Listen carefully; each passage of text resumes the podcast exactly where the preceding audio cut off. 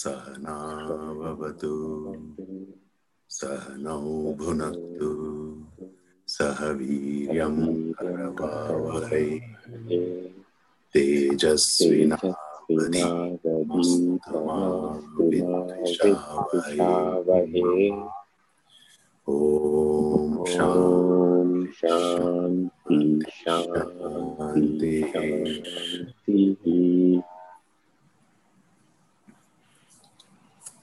Good morning, good evening, and welcome.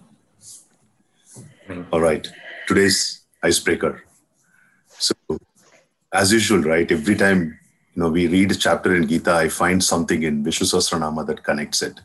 So I'm going to chant stanza. I don't remember the number. Okay, stanza 21.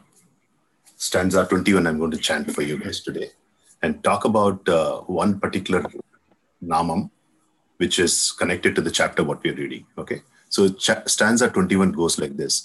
Marichirdamano hamsas suparno bhujagottamaha hiranyanabhasutapav padmanabhav prajapatihi.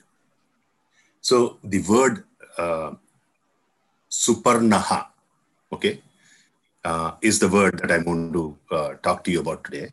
So Suparnaha is actually means the word basically means bird. That's all it means, right? But then the context is very different in Vishnusahasranama when it comes, right? So the context is Su is good, Parna is wings. So that's how that's the birds. So in Vishnusahasranama it says that there is a tree, a mythical tree, and in the tree there are two birds, Dva Suparna, okay? And there are two birds sitting on the tree, and there is one bird, one of them, which is just watching. It's watching everything else. And there's a second bird, which is eating all the fruits, berries, which is there in the tree. And unfortunately or fortunately, these two birds, the one which is watching, the one that is eating, they can't be separated out. So these are like, only for representation purposes, they say it, but these are two tied together. And one is watching, one is eating. And why is that relevant, right? So if you look at it, if you look at the description, the symbolism of it, the tree symbolizes the life, the samsara, what we have, okay? And the two birds symbolizes, one is the supreme Atman, the undiluted, unlimited consciousness, and the second one is the one which is assumed this body and mind, the reflected consciousness that we have, or the ego, what we call it, right? So the ego keeps enjoying the rest of these things on the tree, but there is this other entity that's always looking and watching it. So Suparnaha means that entity which is there in this tree of life, not only giving that the entire root. The tree of life doesn't exist without that consciousness. If the consciousness is not there, there's no tree of life. So that is a root. At the same time, it's giving credence to somebody else to enjoy that fruits of the in the tree of life.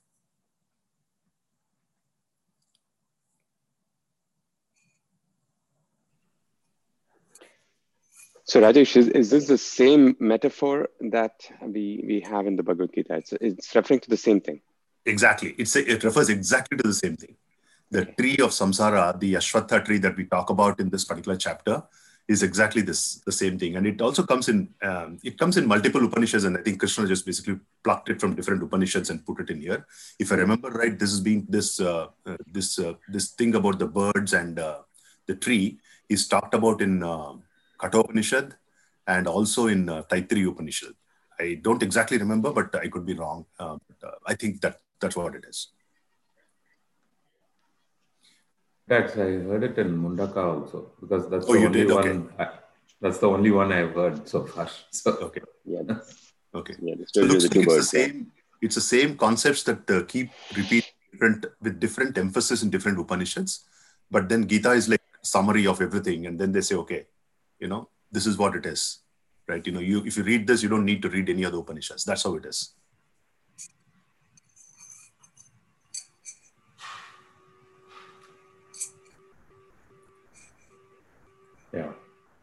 Yeah.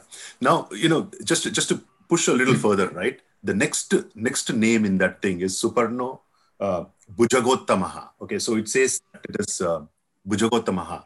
So there's another word called Bhujagottamaha. And the reason why it is used there in the context, the way Adi Shankaracharya interprets that is, see, think about Bhujaga. Bhujaga means shoulders. So if there's a being that moves on shoulders, that is called as Bhujaga. Okay, and what the thing that's supposed to move on shoulders, unlike feet, like what we have, is a snake. The snake moves on his shoulders. That's what they say, right? So, and if you look at how the movement of the snake goes in a segmented thinking, segmented way. Just one step at a time, like this. Now, in our progress in the spiritual path, we also go in a segmented thinking. One step at a time, we keep on clarifying our own objectives. And there is at one point of time when the bird, the Suparna, eats that. That segmented thinking, that the person who is doing the segmented thinking, it is consumed by that Suparna, because a bird is a natural enemy of a snake. So all these names are given to the person because it's just to show that within us there are two different people. One is the real, one is the apparent, and the apparent will go away sooner or later. I really enjoyed it. Very nice.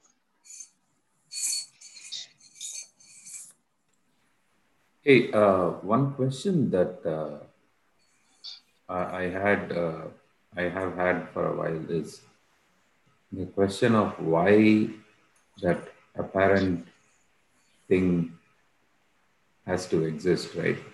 Why should it not just? I mean, if Atman is basically the ultimate, why would the ultimate want to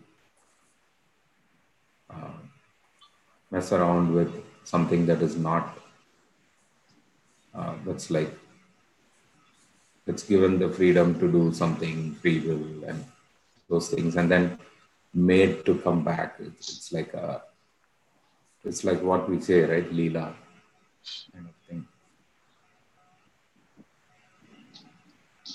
That's a great question. The way that I have understood this is, you can't blame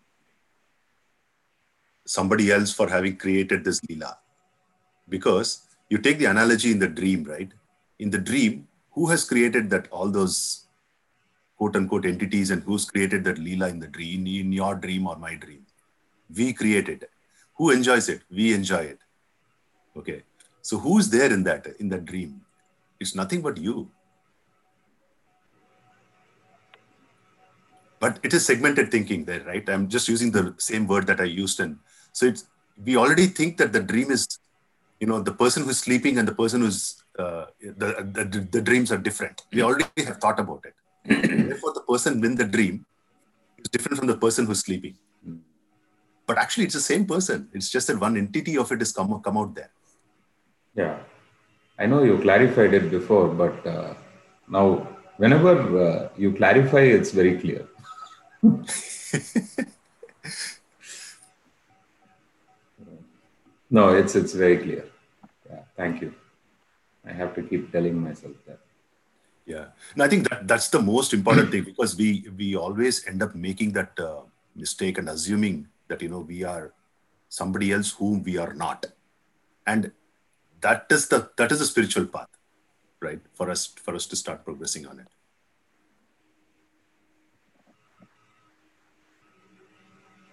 it. One thing that struck me when I was reading this chapter, especially something that Alpana keeps repeating quite often, that you keep asking the question. Just take any thought that comes to your mind, and then keep kind of peeling the onion, going to the next level, and reach a level where you are. I mean, it is without a form or a name, and that what you see is awareness. And exactly, I think that's what is mentioned in the 144th page. Actually, I mean, when I was reading that. I keep I remember that because Alpana keeps referring to that. You know, just take any thought, just keep, you know, peeling the onions, and then reach a stage where you are without a name or a form, and what remains is basically the awareness. I think that was good.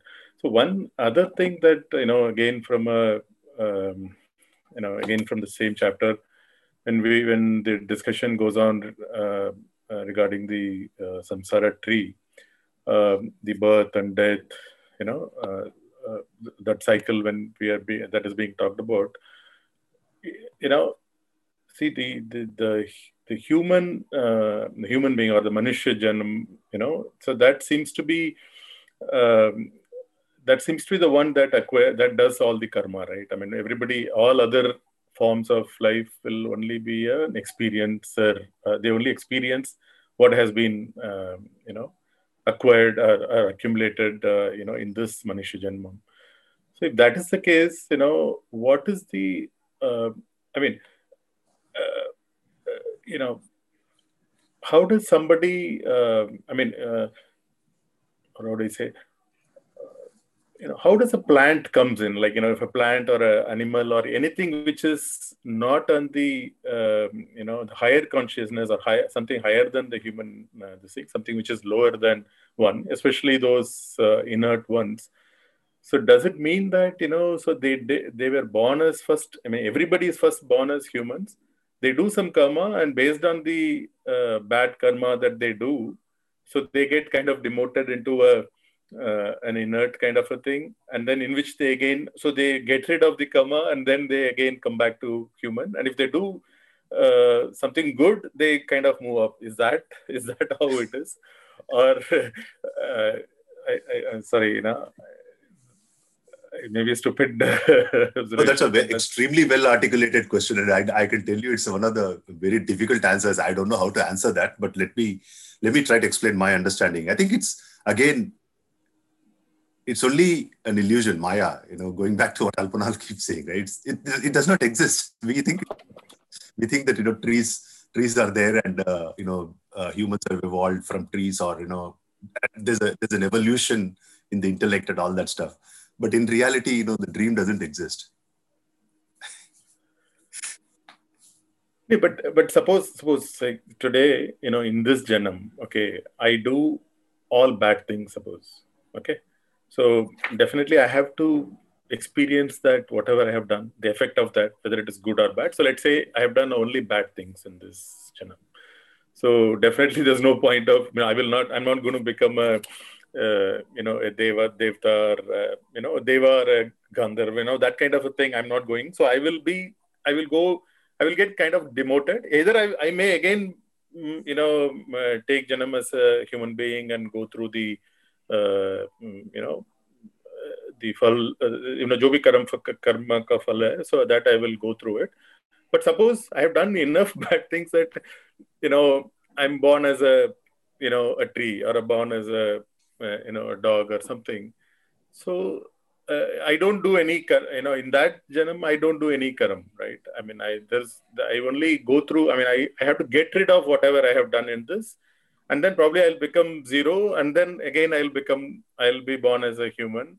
Is that how the whole thing goes? Like what I'm asking is, does it always start off? I mean, everybody. I mean, you know, the part of the reflected consciousness. You know, is it always first happens in the as a human being, and based on what you do in that, you know, you go up or you go down. No, I think you know, it's a very good question, Sakubha. I think what I'm trying to say is at one level, at the highest level, the way that I have understood is all these things, whatever that you have described or whatever that we're discussing and everything does not exist, okay? But at the same time, since we see that it exists, you know, maybe there is the quote unquote a theory which has been created to explain how the whole universe works. Because first of all, we are saying the universe doesn't exist, but people don't want to believe it. When they don't want to believe it, now, the scriptures have created this enormous story, which explains a plausible theory. Let me put it that way. Okay, if that helps you, a plausible theory that This is how it should work. Sakubha, what I remember from my childhood is that there are some 84,000 life forms. And depending on, you know, how we do in this life form, we could be just circulating among those 84,000 forms.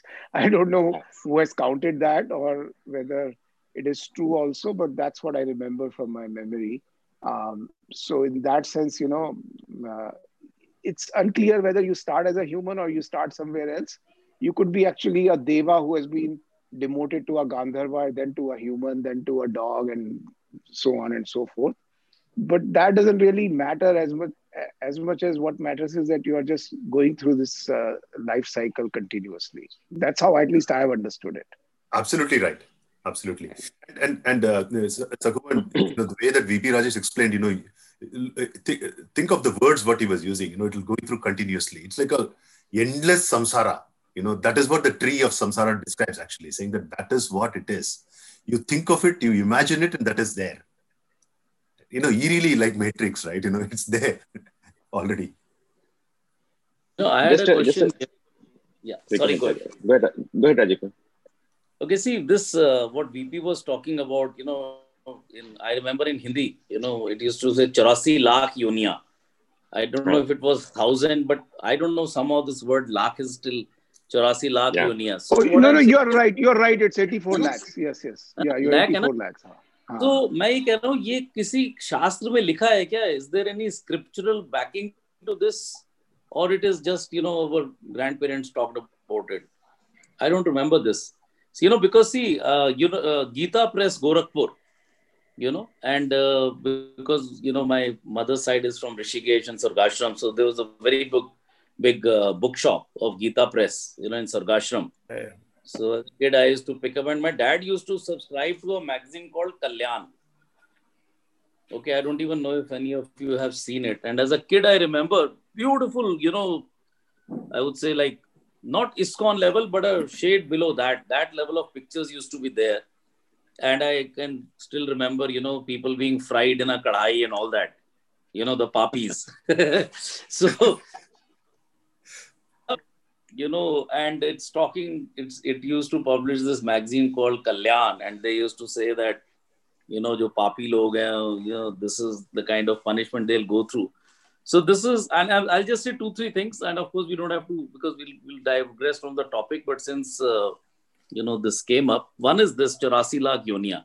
Second point is, see, as all of us, you know, we will have some, you know, I'm just using a term I can't give, like Muslim friends. Okay, so I have two very, very close Muslim friends in my company, and I found them to be really great human beings. And I sometimes talk to them, and they said, "Jo kuch hai isi janam mein hai. There's nothing after this, you know." And they are still, you know, and they're not terrorists, they're not Talibani. They're really good human beings. They do good karma. They try to help people. So this is the, you know, when you read, you know, across religions, you know that. You know, they say koi atma nahi hai, matlab mere ko sab kuch isi janam mein karna hai. And third question, you know, just a corollary to what Sakubha said, is that the sigma of all the atmas should be always constant. You know, otherwise God, why is he arbitrarily trying to break one atma into two? So sigma of all the creatures, you know, should always be the same. Whether, you know, humans came first or the creatures came first. You know, this is a question I'm at least not with this. I mean, I think when I was in school that time I haven't got an answer to this, you know, ki sigma same hai ki nahi, aur agar wo tod raha hai, to God kyun tod raha hai usko, matlab atma ko. Sigma hi nahi hai, wo sirf ek hi hai udhar. Wo sigma hi nahi hai udhar. Just reflective content. Like to answer a few of sigma, see, I am saying, yeah, sorry. Yeah, Alpana, I'll just complete the question. What I'm saying is, if we say sigma is not there, see, frankly speaking, of course, one aim is moksha, nirvana. But I think if you see Mahavir or Buddha or any of these guys, they came out of unbearable suffering. You know, so any of us who works in the animal side, you know, I've recently got associated, and you see the amount of suffering that animals go through. You know, just a stray dog which has been run over, maybe howling for 20 hours and then dying. I'm just taking a very, and I've seen many of these with my own eyes. So I'm saying, agar sab mithya hai, to fir itna pain kyun hai?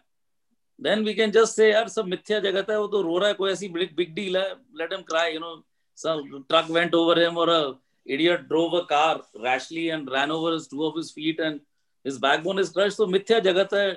But what I'm saying is that even if it is one, the point over here is that, we are doing good karma, whatever, following all the types of karma yoga and this yoga, ultimately for what? A, to conquer suffering, and B, to maybe find happiness, and third is, let's say, to get nirvana. So I'm just saying that if this theory that, you get the mind goes to the next janma and you go to an animal world and maybe then you again come back, so let's say I had 100 negative karmas and I went to, 84 lakh, minus one birth. And then I came, then why was I born like a human being? That means I'm starting on ground zero. Or suddenly God said, nahi yaar, chalo, main thoda bore ho gaya, ab chal tum thode din ke liye aadmi ban jao yaar. Tumhara abhi minus 50 hai. Minus 50 ka count to settle ho gaya. Abhi minus 40, 50 se shuru karo. I think this part, I don't have any, because I have not read the scriptures, but I haven't found any clear answer to this. Sorry, Alpana. I spoke quite a lot. Yeah, please go. No. Please go ahead. No, because actually I have read quite a few Kalyan. In fact, my mother-in-law now still subscribes to it. So I'm a staunch reader of Kalyan. I read only few parts of it, but she would read, front to back. So it is a very popular magazine, especially in North, actually, I've seen. Most households, if they are religious, they will subscribe to it. It costs like 24 rupees for full year subscription. It is dirt cheap.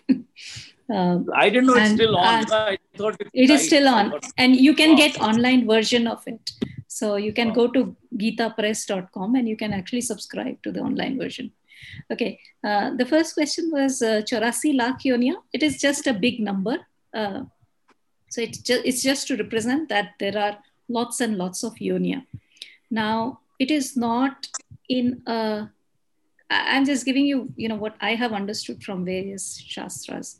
It is not a ladder. So you don't climb to 84 lakhs or whatever that number is and then get the human birth. Now, what we have in our bank balance is such a huge number of good and bad karmas that in any birth, you can actually get any yoni. You have enough good karmas, you have enough bad karmas. And it is never that in this human birth, you will make your good karma zero. No, you will be left with enough good karmas to actually have n number of human births even after this. For that, Krishna explains in chapter 8 of Gita, when you die, whatever is your last thought is the next birth that you get. God never decides what your next birth is going to be.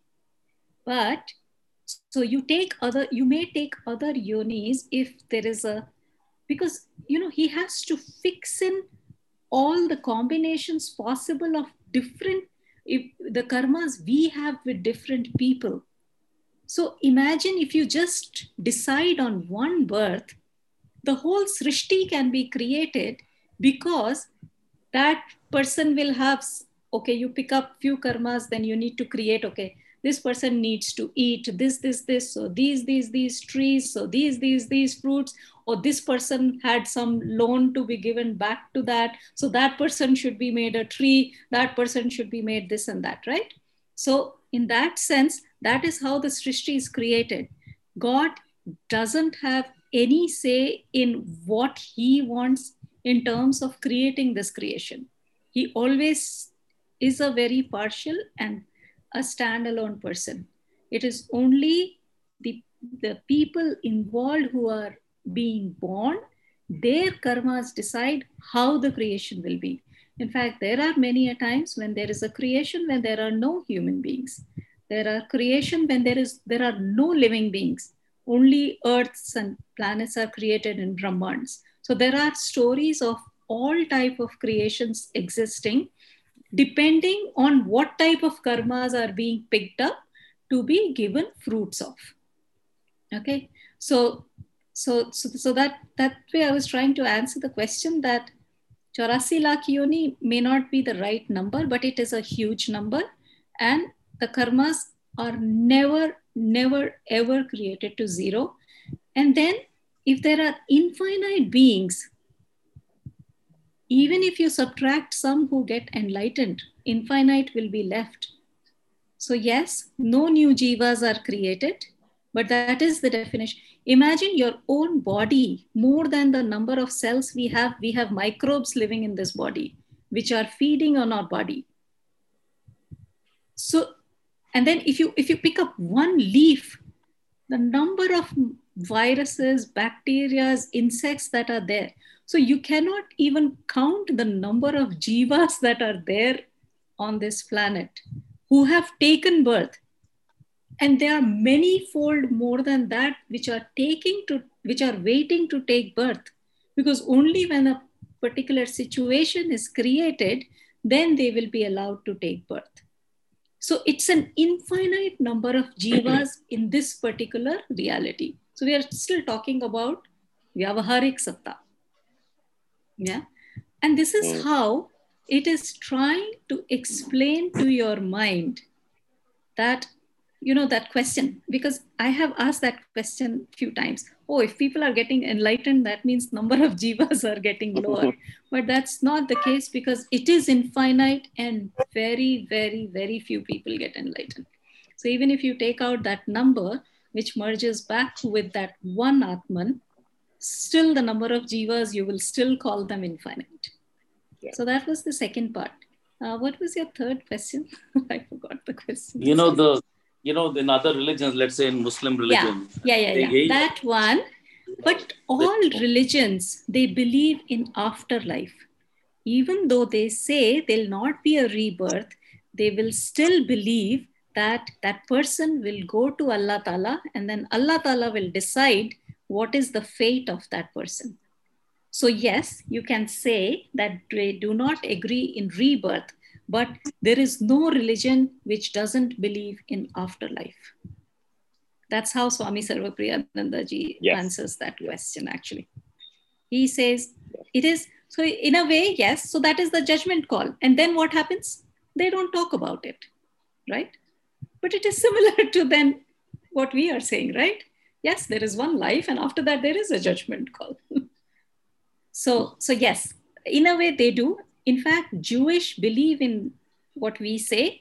If you speak to proper rabbis who have read the, because I listened to that Gita symposium and he clarified, actually even Judaism or Jewish religion has the concept, you know, of reincarnation, etc. But it is not popularly spoken about.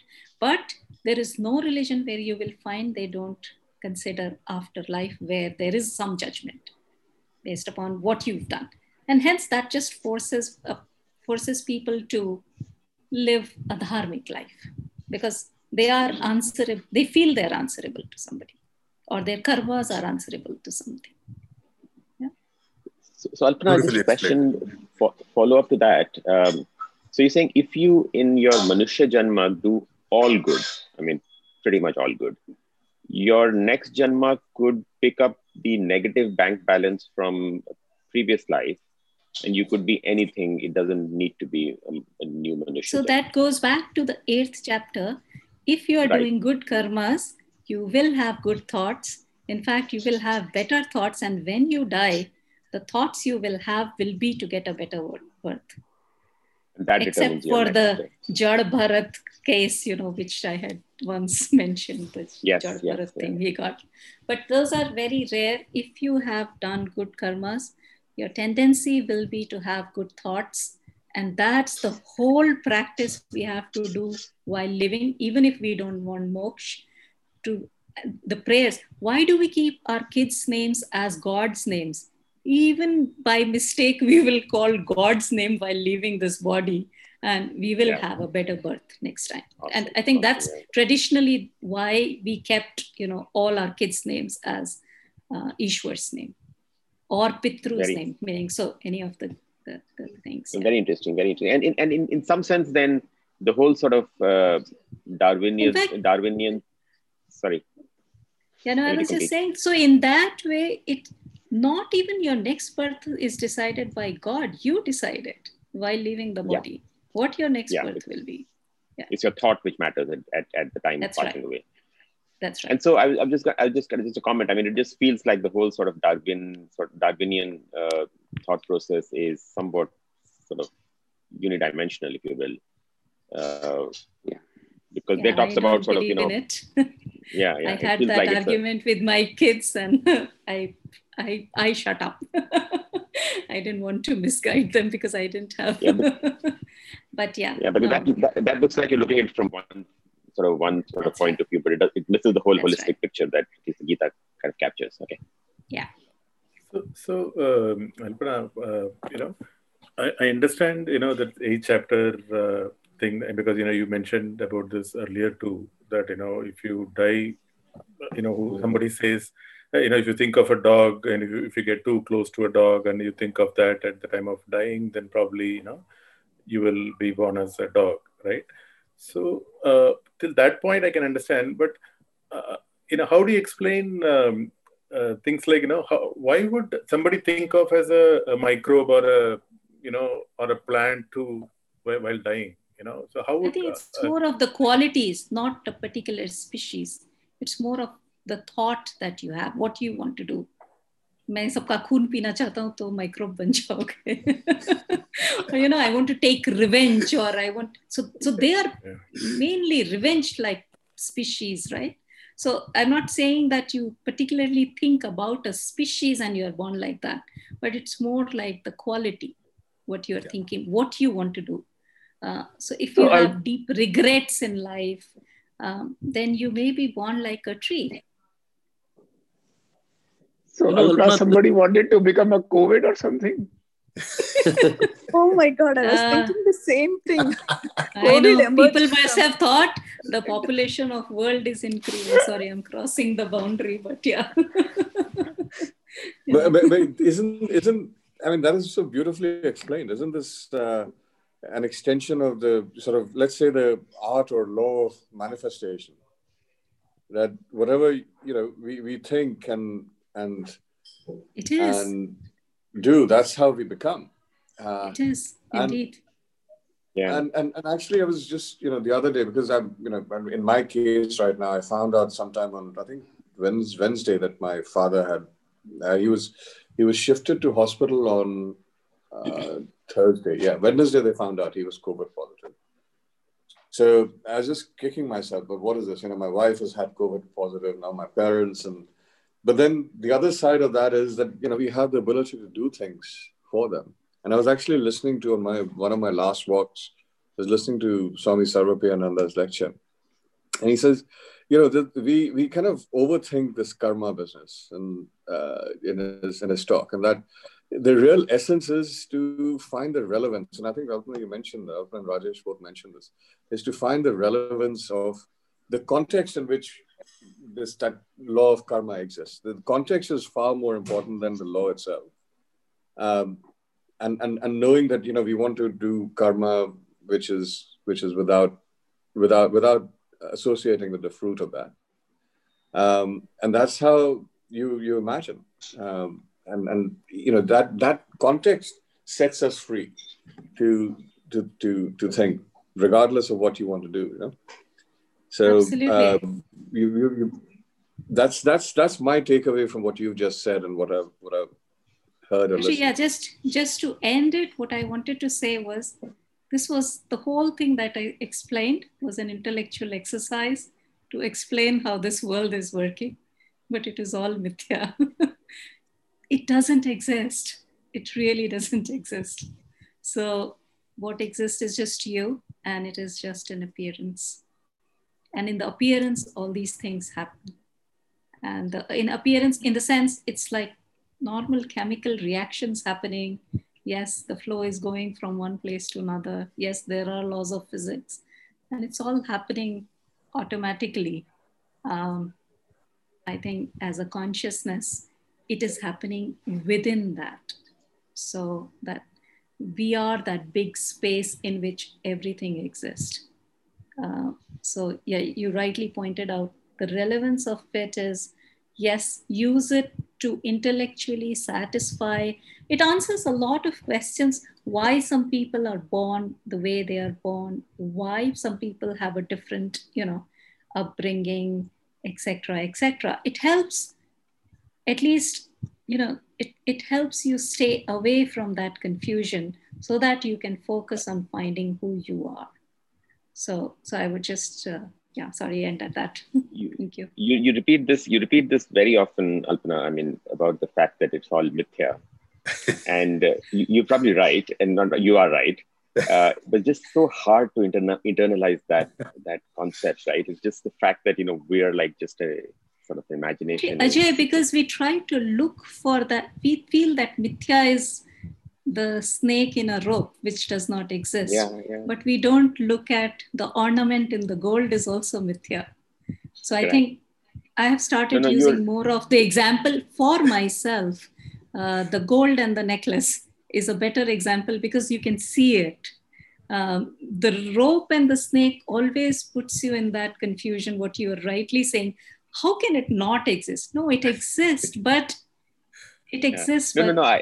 And no, you're right. You're absolutely right, Asma. It's just that, you know, because we've kind of just been trained to believe that we are all this body and mind, it's just kind of the whole idea of this being a mithya or a imagination or whatever is just. I mean, scientifically as well, these are all and waves. Waves. Yeah, no, absolutely. And you're repeating it and kind of reiterating it is actually very, very helpful. But why would we imagine bad things to happen? Like, you know, if everybody... Don't we? Why do we imagine a dream? Yeah. No, Manoj, the question actually, it's not about why, but do we or don't we? No, I mean, bad things happen, right? I mean, there are a lot of bad things that happen, both to us as individuals, as well as all over the world, you know, and on the macro scale. So if it is all imagined, then why would we imagine bad things? First of all, why is it called bad or good? That's also another question that we need to understand. I mean, bad in the sense that it brings pain or suffering, right? What is pain? Let's go back. Go back to the question of right? You know, this all, you know, see, the whole thing that we are intellectualizing here is the big description of samsara, you know, because you cannot get over that. That's what is defined using the people tree, where apparently, you know, even Swami D says in the book, right? You know, it will grow wherever it is, but it has an end finally. So whatever that you can think of, conceive of within the, you know, the intellect capacity is mithya, is part of this particular tree. So you cannot ever reach a conclusion just by intellectually, you know, ABC equations, if then else statements. We cannot do it. We cannot determine what is this Maya is all about. That's why, you know, just switching topics, you know, I know Krishna is not there. Artificially intelligent beings can come, but, you know, will they be conscious? Will they be aware? Probably not. Never. Well, to Manu's point, Swami Sarvapriyanandaji actually said this in this lecture that I talked about. He says, you know, this focus on, he gives an example of this monk who in training who, you know, goes to his master and says, I can't help but think bad thoughts in spite of knowing this. So he says, okay, you know, just keep practicing. And as you practice, here are three bowls. One has black pebbles, another has white pebbles, and the other one is empty.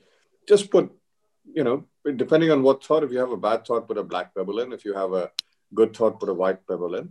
And sure enough, you know, initially the bowl was more full of black pebbles, but then over time we saw that white pebbles started dominating. The way that's at least explained that made sense to me is when we have, some people have a natural tendency to think either more positively, more negatively. But with training, once we have the context, then that comes around over time with practice.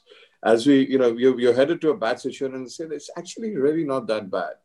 Yeah. So I was contemplating that, to be honest. I mean, you know, when I wrote to you guys, I was sitting in business class in BA and I was thinking, life is not that bad, actually, fine. I've had COVID in my family, you know, since the start of the year, and my mother and parents. Let's see what happens. This is also part of life. And so, Vivek, what you're saying is that is the acceptance that you started understanding and accepting it in your own life, right? And that's the beauty of this knowledge, what we are learning together, right? It says that yes, there could be, you know, contradictory poles apart situations, but you'll start accepting them as part of life. Yeah. Okay. The one thing that I had in my mind, which Rajiv, when you were asking the question, and when Alpana was answering, I remembered this, just want to tell you this. So 84 lakh, you know, I just want to close that loop. It'll be there in the back of my mind if I don't close it. That's why. So there is one very famous sukta, which goes in all the Vedas. It's called Purusha Sukta. Okay. So I think I may have mentioned it, you know, if you go to any temple, when they do Abhisheka to a male deity, they sing Purusha Sukta. And in that, the Purusha, the omnipotent being, he is described as Sahasra Shirsha Purushaha. That's how it starts. Okay, Sahasra Shirsha Purushaha means that one who has 1,000 heads. Sahasra is 1,000. Then it says Sahasraksha Sahasrapat. Then it also says that he has 1,000 eyes and 1,000 feet. Now then, logically, we'll ask this question. Okay, if someone has 1,000 heads, then he should have 2,000 eyes and 2,000 feet. Yes. The thing is, like what Alpana was explaining, it's probably just a quote-unquote an indicative number to say that Sahasra means infinite. So infinite heads, infinite hands, infinite eyes. That means he's everywhere. That's how the description is given in that. Yeah, thank you. Thank you, Rajesh.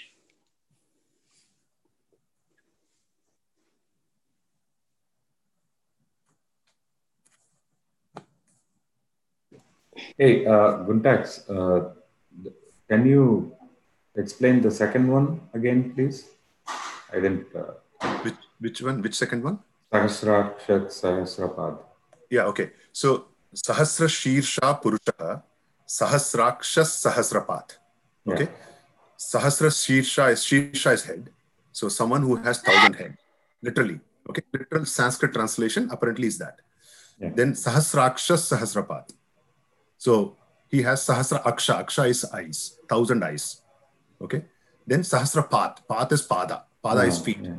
So Sahasra Path. So 1,000 eyes, 1,000 heads, 1,000 eyes, 1,000 feet.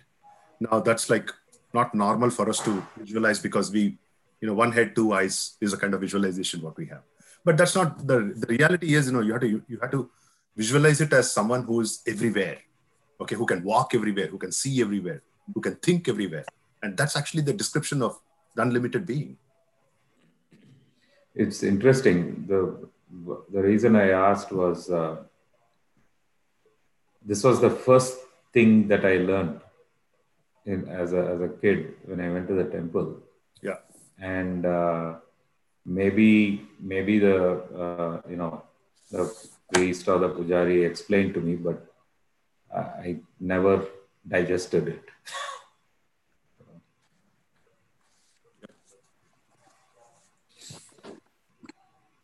Yeah, I guess the next lines, if I think about it, I'll have to go and we'll discuss, we'll look into it separately, but the next line looks like it talks about the universe and everything. Yes, yes. Yeah. And actually, you know, sometime back, Alpana, you were mentioning, right, that there'll be universes where there are no beings. Actually, you know, there is in this description of Purusha Sukta, it says the worlds are created, and then the inhabitants in that worlds are created, because, you know, you need a space for the inhabitants to, quote unquote, you know, multiply and grow. So there is a particular point of time in the creation where only the worlds exist, no beings exist, but then the beings come into it. I mean, it's all a description to help us intellectually understand, or at least make sense, but Mithya, finally, the tree of samsara.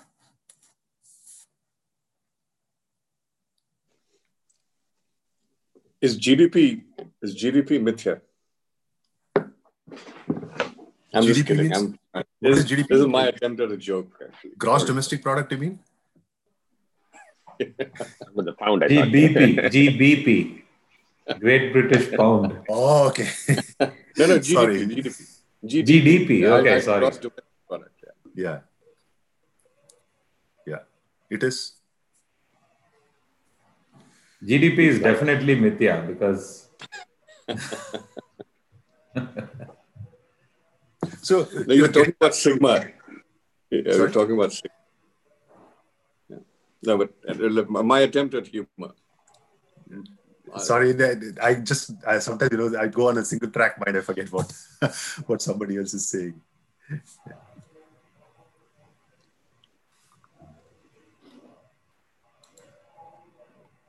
So getting back to the book, right? In terms of maybe I think after this the brief discussion that we've had on the creation and everything, does anyone want to share any of the insights what they have seen in this particular chapter that we read, especially with respect to the description of the tree, or how you can make significance of how to use that symbolism in our own life? So Rajesh, I couldn't understand the inverted tree, but then I just said, let's just move on and focus on the bigger picture. Otherwise, I will never get through the chapter. I thought it was very confusing. Yeah. So that's the reason why I asked that symbolism, because the inverted tree, many Gita books, you would actually see that they would have used a tree with roots on the top and all that. There are different interpretations to how, people interpret. The one interpretation that Swami Paramatmananda says is that it's not actually an inverted tree. Okay. It says that the roots are invisible, right? And it's the base because of which the tree grows. And that's how they interpret it. And just because they're invisible doesn't mean it doesn't exist. And in our mindset, we always have that there is some higher being up somewhere, right? So visually, people represent saying that, the root is there up and then the whole tree grows down like this. That's how people represent it. But actually, that's not what it means. It's just a representation to showcase in our mind how we perceive the higher being to be. Nobody will perceive the higher being to be below the ground, right? Yeah, and I think just going back to what Alpana was saying, that's why I always fall back to this very good example of saying that this is a huge dream. And like the way she was describing about Shrishti and all. So to me, everything that you can't comprehend, I just give it to that the fact that it's a dream and therefore you have license to create whatever you want to create. So when you're talking about one-eyed God or or one-legged God, etc., sure, it fits in because it's somebody's dream and one accepts that, then life becomes easier to just focus on ultimately the Atma or Brahman. Absolutely. Well said. And on a lighter note, VP, whether it is the root is up or down, anyway, we have to cut the tree. I think that's subjective anyway, right? Well, it's actually trees as I see it, but that's not very PC in these days to cut the tree, especially in Delhi.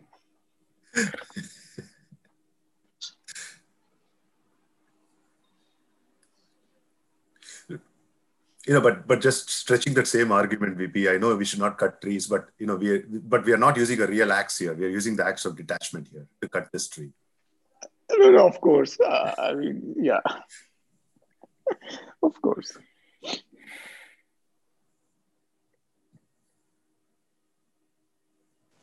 Actually, I have a question about the progression of life, which we were discussing earlier, which has been comes and goes in my mind, which has just come now, is actually the regression. So one sense is the simpler the life form, the less karma it has. So if you take the example of a small fish that eats plankton, the only real purpose that small fish serves is getting eaten by a bigger fish. If you take the example of a grass-eating deer which gets eaten by a lion. You know, the thought that keeps going in and out of me is that the simpler the life form, the closer it ought to be to sort of mukti or nirvana or moksha, whichever way you want to talk about it. Any thoughts on that? So why do you say it? It attains moksha. It just the purpose of that particular sthula shariram is over, and it's gone actually, right? I mean, it moves on to some other form later, right? It doesn't attain moksha actually. To the extent that there is a logic in this progression, see, as human beings, we have choice, and together, what we do is we basically plundered this. As imaginary as it is, we plundered this nature. A deer or a small fish doesn't have that ability to do that. You see, so the karma that they're creating is far lower than what we end up creating as human beings. So to the extent that if you look at it, if you go from a small, a simpler form of life to a more complex form where we are, and we are the ones to go, from here we go and get moksha, it becomes a lot more difficult. Ought to be a lot easier. I mean, there's something wrong. There may be something wrong in the way I'm thinking about this, but it may be a little easier if you have lesser karma. Yeah, I may be wrong. I may be wrong. Sorry. Yeah. No, go ahead, Sakubha. No, I was just saying, I may be wrong, in my understanding, but, a deer eating a plant, I don't think it acquires any karma. Does not. So, it's only when you are doing something you have a mind and you have an intellect and you are doing something with an intention, expecting an output, I think that's where you acquire a karma. So that's how only humans, acquire the karma. So that fish eating something, or a deer eating something, I don't think it is part of the karma acquisition, I think. Is my understanding right? Absolutely. Yeah, that's right. Yeah. Yeah, I was thinking the same thing, and I was going back to Alpana's mathematics, which is, it's infinite, and these things probably add or subtract even less than the human amount of karmas, because it'll be very, very less. Yeah, and I think the chapter 2 just doing what they're supposed to do. So it's their nature, basically. Yeah, and Vivek, chapter 2 of the book that we are reading, Swamiji starts with that animals are just instinctive and they don't have the, as Sakubha was saying, mind to apply to a particular task, or at least have an intention behind that task. And Vivek, to take this further, right, this is a very important thing what you said, and the way that it can be applied in our own thinking style is as follows, right? The way that I have understood this, in one of the lectures, Swamiji says that each animal, if you look at it, they have one particular characteristic. For example, you take lion will be, we can call it as ferocious or whatever. A fox, you can call it as cunning and things like that. So you can have different qualities that you can attribute to each of the animals. They cannot exhibit any other quality other than that particular primary quality. Now you step back and think about an animal called human being. Think about the same person exhibiting those different multivaried mental qualities. Okay, which means we are a sigma of all those qualities. Now we suddenly have the choice and the ability to exercise the right quality or the wrong quality based on what we think is we have to do. That's the reason why we start acquiring this papa and punya karmas. Because we are, it's like an all rolled into one chameleon kind of a thing of what we are, right? From a mental perspective. I just want to add a perspective to what Vivek asked, So I had asked one of the, the head of ISKCON temple at Chowpatty, Shubh Vilas Das, now, of course, he's gone back to corporate life. So I'll just share a personal episode. I lost a pet. I'd taken it for a walk, and I was a little distracted, and it just ran away and a car ran over it. And I was like out, completely gone case for many days. And then I asked him this question, and I took very detailed notes. So he said very clearly that, I said like my lack of attention killed him. And it was a very painful death, just car going over it right in front of my eyes. So he says, in like you gave very good example of, the small fish being eaten by the large fish or, the deer being eaten by the lion. But what he said is animal in any form, he says they cannot add any new karma. I mean, I don't know whether it's right or wrong, but he says ki wo new karma nahi sirf.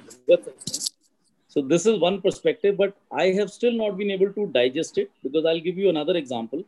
Like, now, there are two types of stray animals. Like you just take example of dog, just to take it further. You feed them. So there'll be, let's say there are 7 of them. So one guy will, shoo everybody else away, the powerful one. And he'll say, I'll eat everything. And there's another one who'll say, nahi, nahi, so mil baant ke kha lete hain. So would you, I don't know whether one will ascribe that to the nature or, we can forgive the dog who's more aggressive and doesn't let others eat. So that's a, I'm giving a contradiction. So I didn't digest that example fully, but he was very, very persuasive in saying that, of course, you may have some past karma and that's why this happened. But animals ka ana jana, like, human beings is very fixed and there's no additional karma. I don't know if that helps, so yeah. I don't know if that's true or not.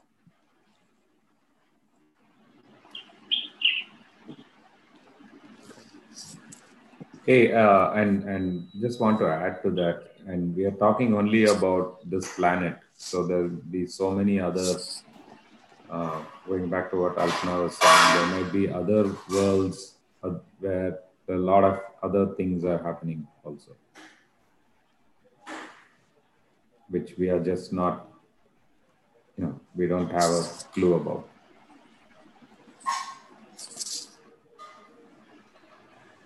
Yeah. I think the whole idea is this tree of samsara is such a huge tree, first of all. And if we begin talking about it, we probably will talk all through our life and maybe multiple lives of multiple people. So there is no way that it can ever end because it's all part of our, imagination or within our own conception, right? And that's the reason why it is so unlimited tree, but it can always go away if we realize that the tree doesn't exist because there's something else which is reality and the rest of the things is not. And that's the path, right? And the one of the key takeaway for me is that, okay, how do you go out beyond the tree? You cannot say, like what Rajiv, you very well articulated, you cannot say the tree does not exist. It does. Okay, for me at this point of time, it does. Therefore, you got to use the tree as an aid to get over the tree.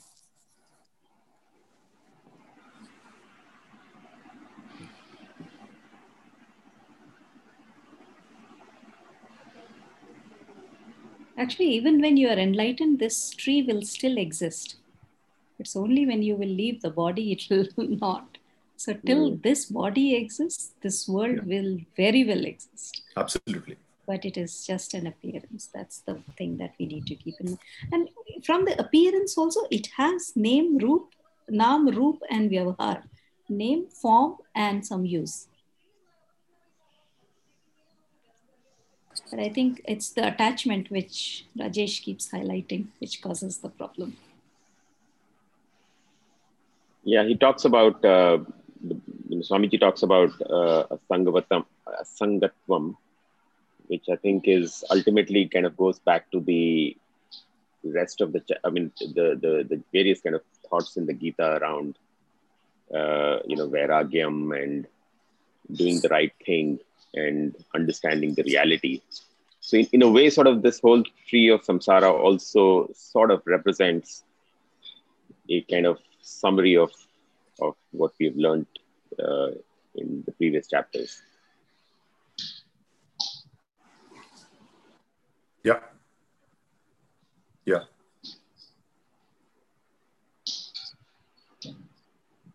But I have to say, I mean, this whole chapter, the way it's been laid out, I've read it once. Actually, I've read it twice.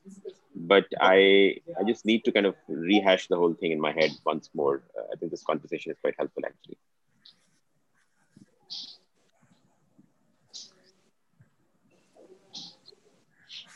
Mm.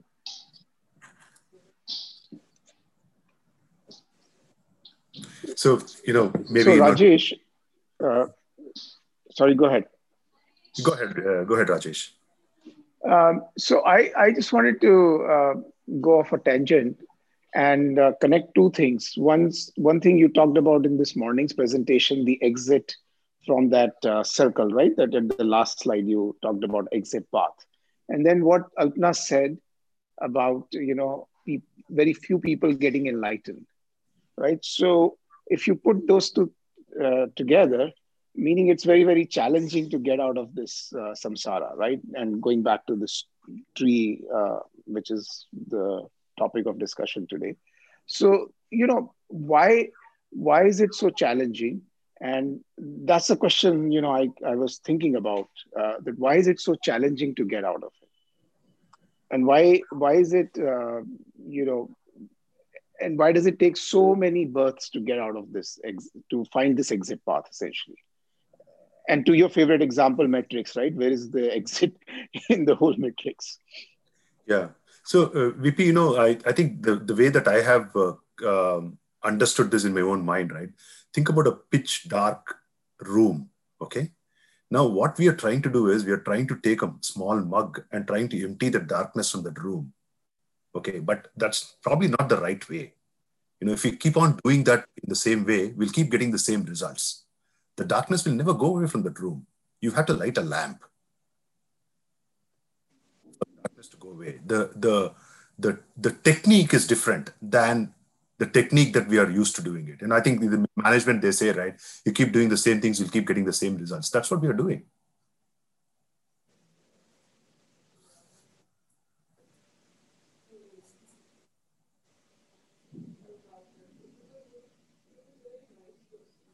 And then, so then, Rajesh, that begs the question, which I've asked previously also, then if it is so difficult, then why did the creator even create Maya, right? So that question is still very unresolved in my head, that, you know, why there is Maya. And yes, on one way, you can say that, yes, it's all a dream and therefore, you know, don't worry about it. But ultimately, if it is so difficult to get out of this chakra view, if you will, then, and that's because of samsara/maya, then why did the creator create that? So, VP, the answer to that question is very straightforward. The creator created that because you are the creator. You have created it. It's just that you don't know that you are the creator. You are struggling with it. Sorry, go ahead. VP, if I may just interject for a second, actually, is relevant in that, again, Swami Sarvapriyananda is talking, you know, you've all have probably heard this already. He's talking about Swami Vivekananda's sermons. And he mentions this in the context of that why do we see the universe as dual? I mean, Maya is basically, we see it as dual rather than when it is non-dual. So he says, well, you know, the question, the biggest question is exactly as you say, that even monks who've studied Vedanta for a long, long time have, is why do we still perceive, why is there duality? And he says, well, Swami Vivekananda said that the question is wrong. Now, he says, that's where he leaves it, but it's actually one way to think is that it's not dual. You know, God has not created duality.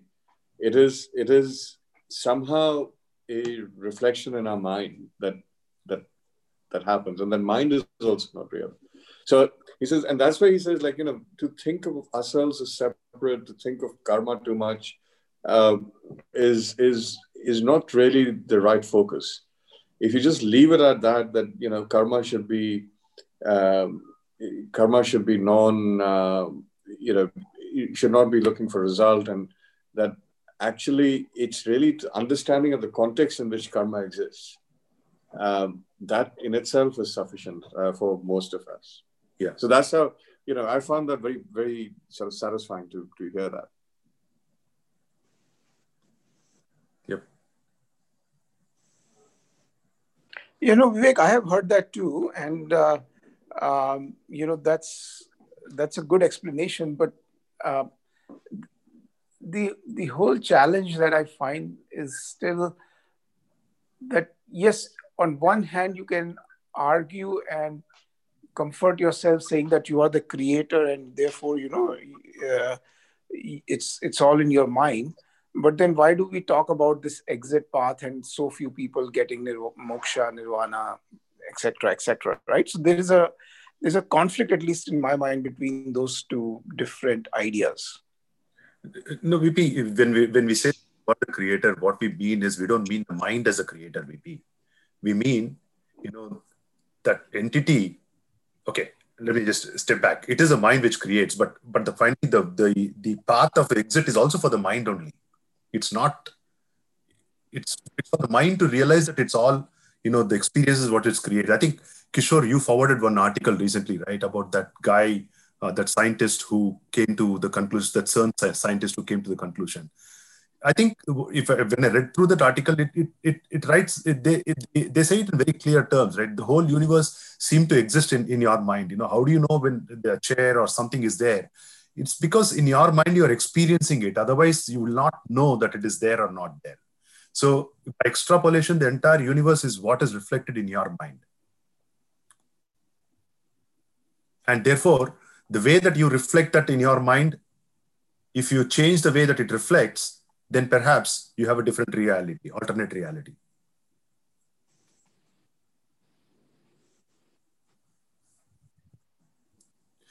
But maybe, you know, that's a topic we probably will have to park for some more time, I guess, till it, you know, gets a little bit more stronger and we develop a better understanding, because, you know, we may not have all the quote unquote right tools at this point of time with us. Sure. Hey, Rajesh, I posted a question in the chat. When we read through this chapter, I kind of got confused with the word Atma and consciousness, interchangeably used. Maybe if one of you can explain that, that might just get a better understanding.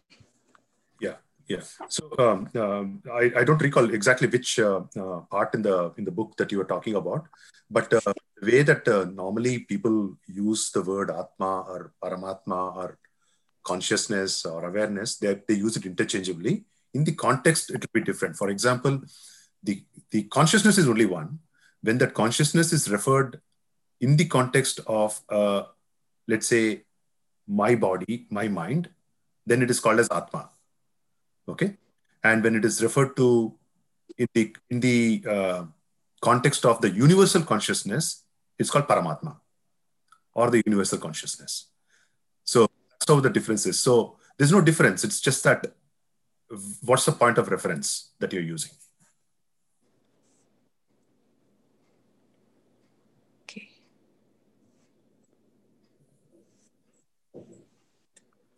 Okay, thanks.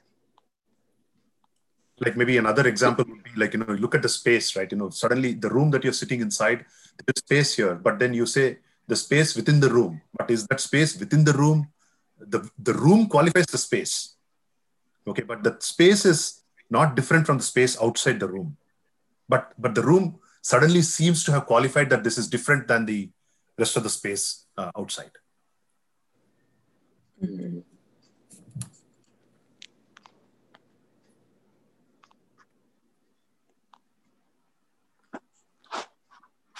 So can I ask a slightly fundamental sort of question, going back a little bit, which is around you know, Jnana Kanda is the Upanishad, right, which is the summary of the Vedas, right, and then there is a reference in this chapter to Karma Kanda, which I've always thought of as rituals, right. So does karma kanda include the kind of day-to-day karmas as well? I mean, the grahastha kind of actions, if you will, or is it only the sort of what I call the puja or the ritual side of it? My understanding is it includes everything. Rituals, anything which is not gyan, which is on a day-to-day basis, is part of karma kanda. Correct. Right. Hey, and actually, we don't sort of dwell on it. You know, in the Gita, the focus is on the jnana side only. Is that no? That is not true. That is not true, because even in Gita also it talks about karma kanda quite significantly. And it says that maybe the book doesn't cover that in that detail, but there is one couple of slokas that I recall where it says that, you know, don't go and tell people about this knowledge, okay, about this jnana kanda to people when they are not mentally mature enough to understand it, because then they will get confused and they'll stop doing what they're doing. It'll mess up the whole system. And then, you know, it causes a lot of problems. Krishna says to Arjuna, saying that you have to give this gyan to only to those people who you think are qualified enough to take it, right? Till that, let them go through this cycle of karma. You're right. I mean, there's a lot of emphasis on karma, of course, and karma yoga. So just a confusion in my head. Sorry, Rajiv, you said something. Oh, I was just going to say that. I've had this question very similar to yours, and the way Guntax clarified for me some time back, I'll put Guntax back on the spot, is everything is part of karma yoga. You can think of it that way. Even sitting down to meditate is a part of karma yoga to get that jnana. So, but in the Gita, he split it up that way to make us understand that karma yoga needs to be done anyway. So don't neglect it and go off and get totally confused. He does this, I think he does that in chapter 2, and then comes back and does it again in chapter 18 in the end. He says, okay, once you've done all that stuff, then now you could probably start, you know, true contemplation or nididhyasana, that type of thing. I don't know, I might be mixing up the chapters, but essentially, my understanding is that it's all kind of totally interconnected. You can't, there's not like a compartmentalized, you know, whenever I say compartmentalized, I tend to say Western thinking. We always try to reduce it into pieces, but it's all kind of totally interconnected. Yeah. And you know, Ajay, you know, one thing what I was trying to do some research on this, but I could not you know, put together. See, the sequence of chapters what Gita has, right? They're really very, I would say, logically aligned, right? First, it's a problem statement. The next one is the solution given to them. Then, I did not understand the solution. Then, Krishna starts from where I am, right? Saying that you are doing karma yoga. I'm going to talk to you about karma yoga. Now, okay, now I understand a little bit better about karma and karma yoga. Now, I go to the next step, which is letting go of the fruits of action. Then the next step, okay, now you're saying that, you know, I can do action and this is the same as not doing anything. So which is better, not doing anything or doing action?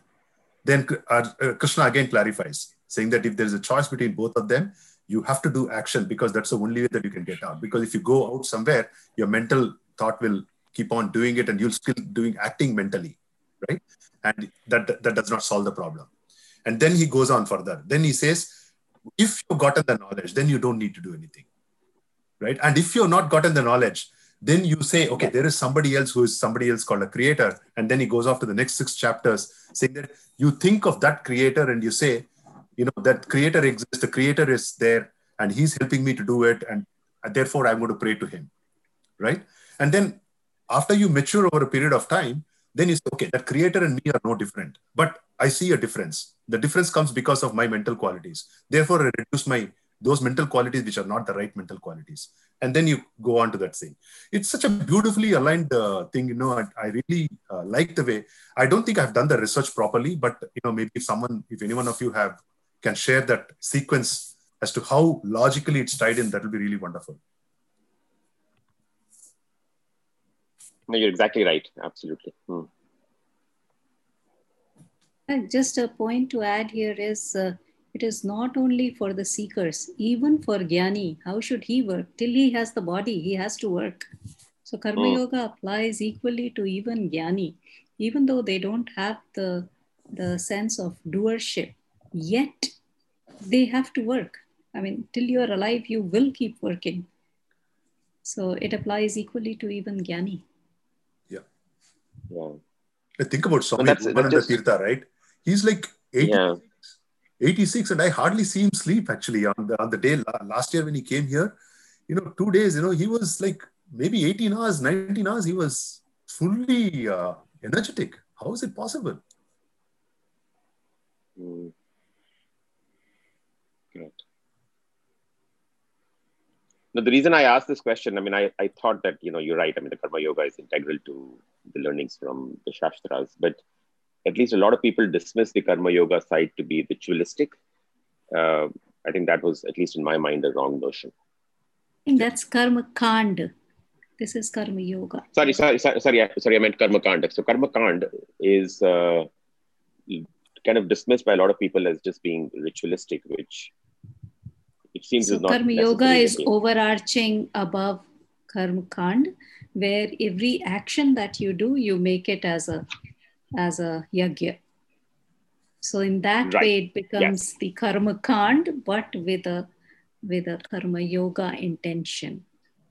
So, and just one more thing, you mentioned that Upanishads are the summary of Vedas. They are not. They are the Gyan Kanda. Gita is the summary of Upanishads. Correct. Bad choice of words. But I really like the way you kind of described the Karma Kanda and the Karma Yoga. That I think is really well said. I mean, I can't repeat it, but the fact that Karma Yoga is really overarching is a good point. Thank you. Hey, Karma Yoga makes Karma Kanda as yagya. Correct. Yes. It becomes, Hey, the other thing that, sorry, Kishore, you wanted to say something? No, go ahead. Now finish your thought, please. No, very quickly. When you said ritualistic, right, Ajay, I think there is a very, again, a limited view of the ritualistic thing, because it goes back to at the time when these things were written, they used to perform yagams and all these Agnihotra, or whatever it may be, right? And they were considered rituals. But in day-to-day life, everything is a ritual anyway. That helps me think through, okay, it is a ritual and it's part of, you know, what I do as karma or karma kanda. No, fair enough. That makes a lot of sense. Yeah. Hey, go ahead. Kishore, you were saying something. Yeah. No, just a thought. I mean, this is one kind of question I've had for quite some time, which is, you know, on one side there is the Jnana Yoga part, which is a lot of theory, right? The Upanishadic path is the path of knowledge. There is a lot of abstractions, a lot of theory, but it seems like, you know, we can go on and on about it. It would be very, you know, and assimilation takes time, and it's for very few people are able to get over that. And in the fact that even we spoke about today, that there are very few Jnanis, right, who are able to assimilate that and go there to the next level, if you will. Given that. Most of us are not there yet.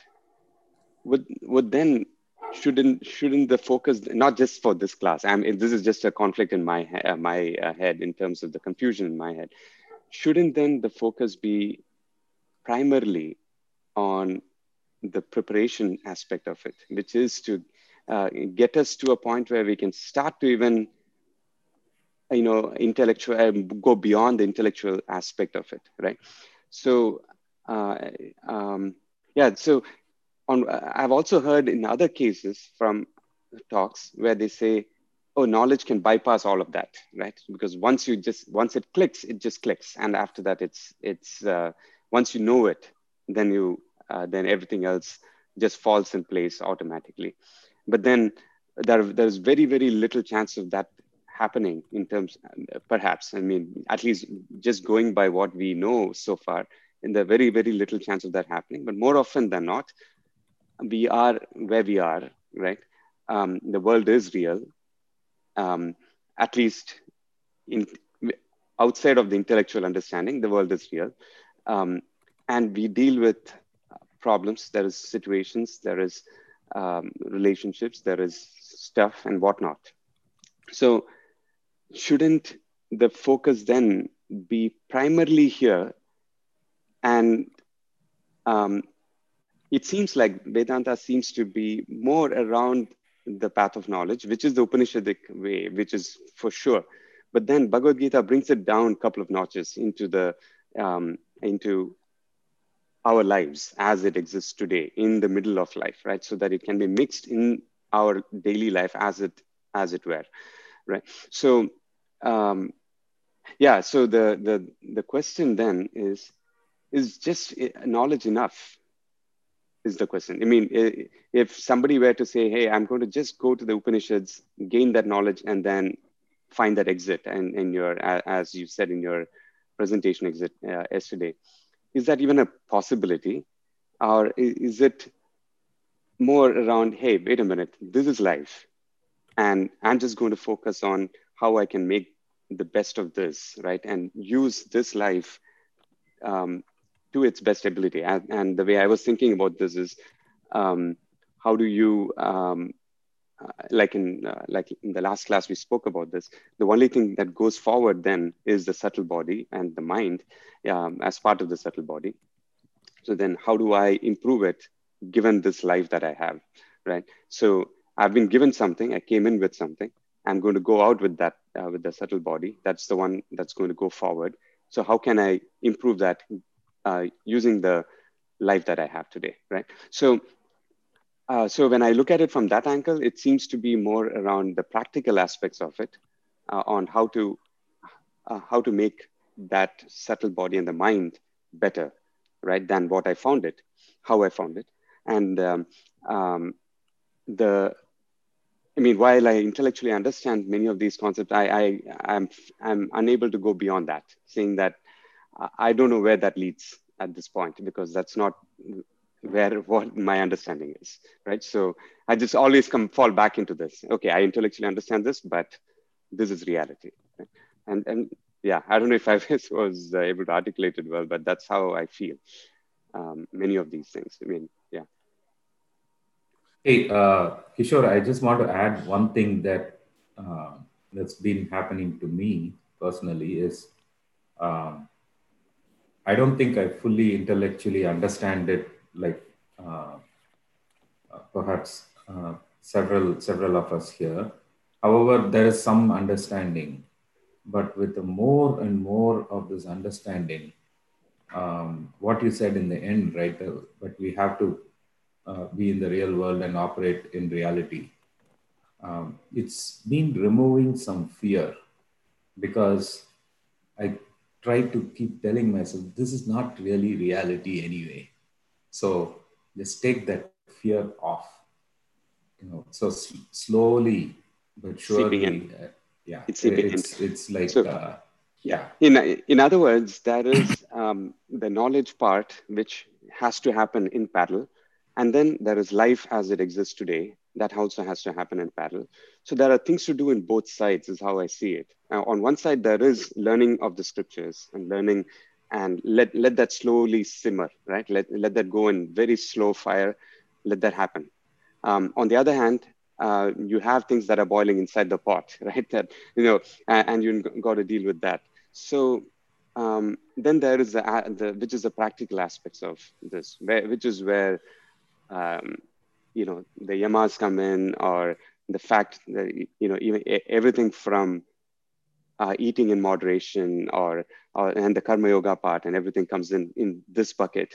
And on the other bucket is the theory aspect of it, which you let it simmer slowly, right? So I think that is a nice combination on one side. That's how it seems to me, that you can combine both and let that go parallel and let it merge wherever it merges. But I've also heard other cases where this, obviously people have different ways of looking at this. So I've heard cases where they say, okay, just the knowledge is good enough, right? Because there's nothing, once you know that, nothing else matters. That part I've not been able to understand. But for me, this combination is what seems to be working. And I'm just putting it out there. So in terms of, so I play down, what do you say? Not play down. I see the knowledge for what it is and let it simmer and assimilate into the practical aspects wherever possible. And just to conclude, because we're already 7:31, Kishore, you said it well, and this can go in multiple directions. But just going back to what the beginning of today's GD that we had, right? Suparna, the word Suparna is a bird. A bird has two wings, okay? And in one of the descriptions, it says that the two wings of the bird, of the human bird, one is karma yoga and one is jnana yoga. Okay, you need both to fly, because you need to know what is your end goal and you have to go there. There is going to be some time in our lives where one wing is much more dominant. The other wing may not be that dominant.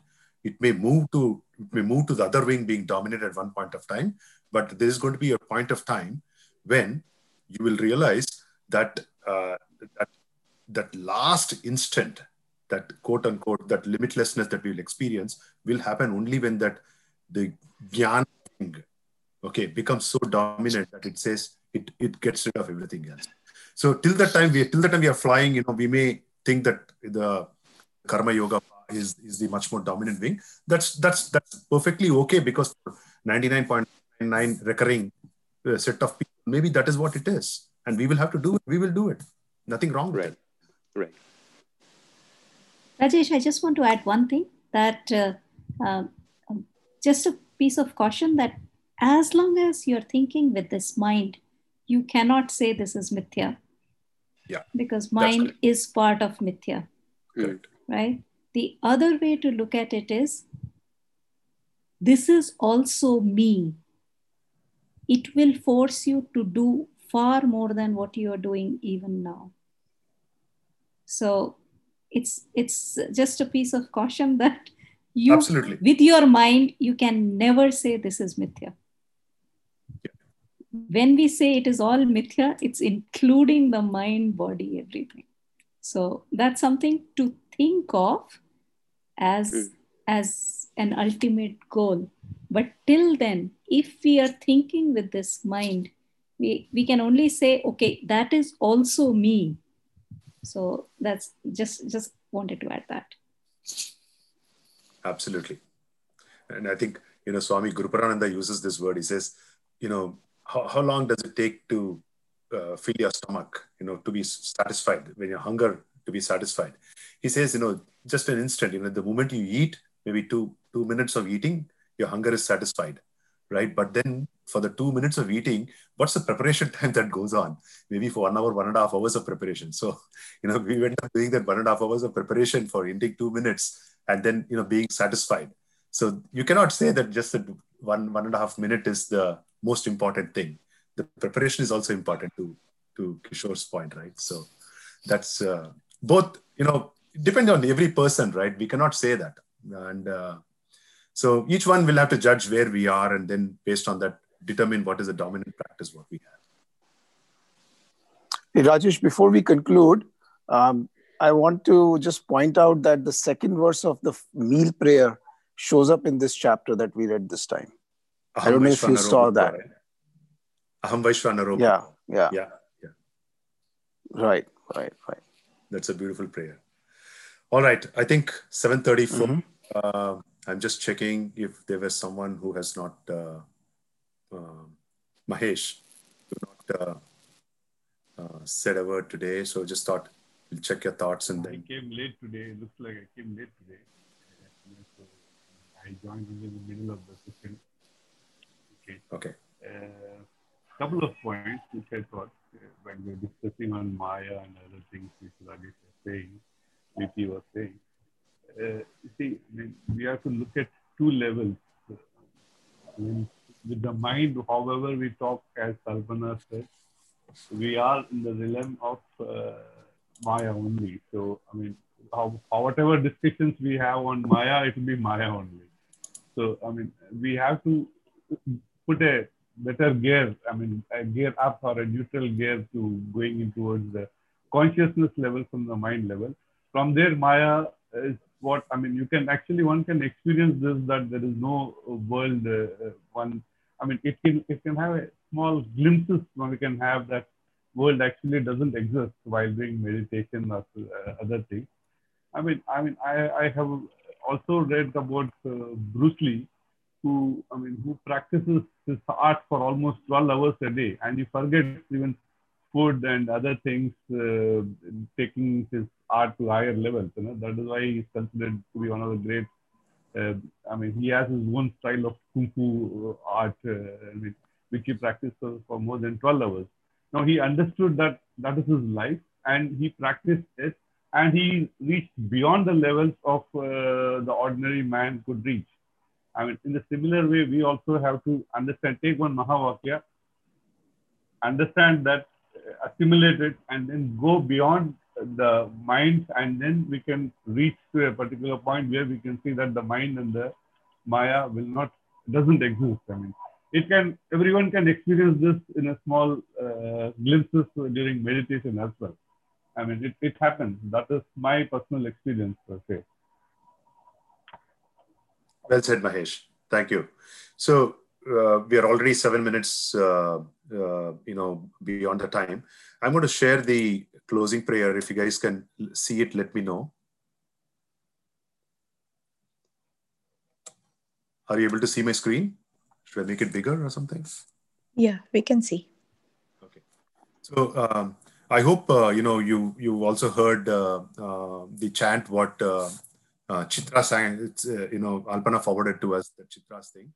I think that's really brilliant, and we should probably practice that.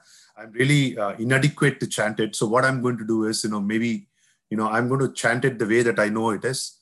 Maybe we can all mute our mics and chant, and just to make sure that, we are completing the chant so that everyone knows the chant is done. I'm going to chant with my mic open, but rest of us can keep the mic muted and chant.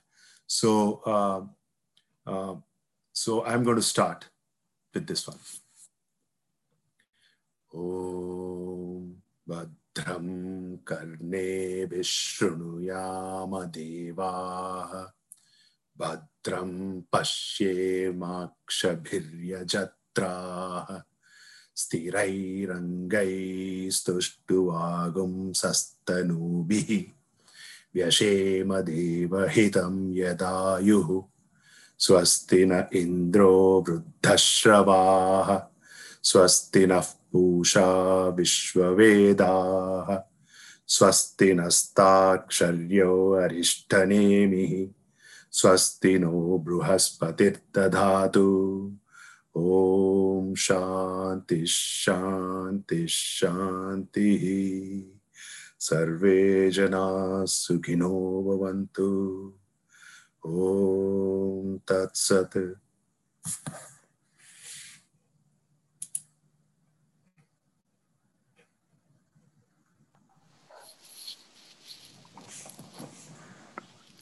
All right.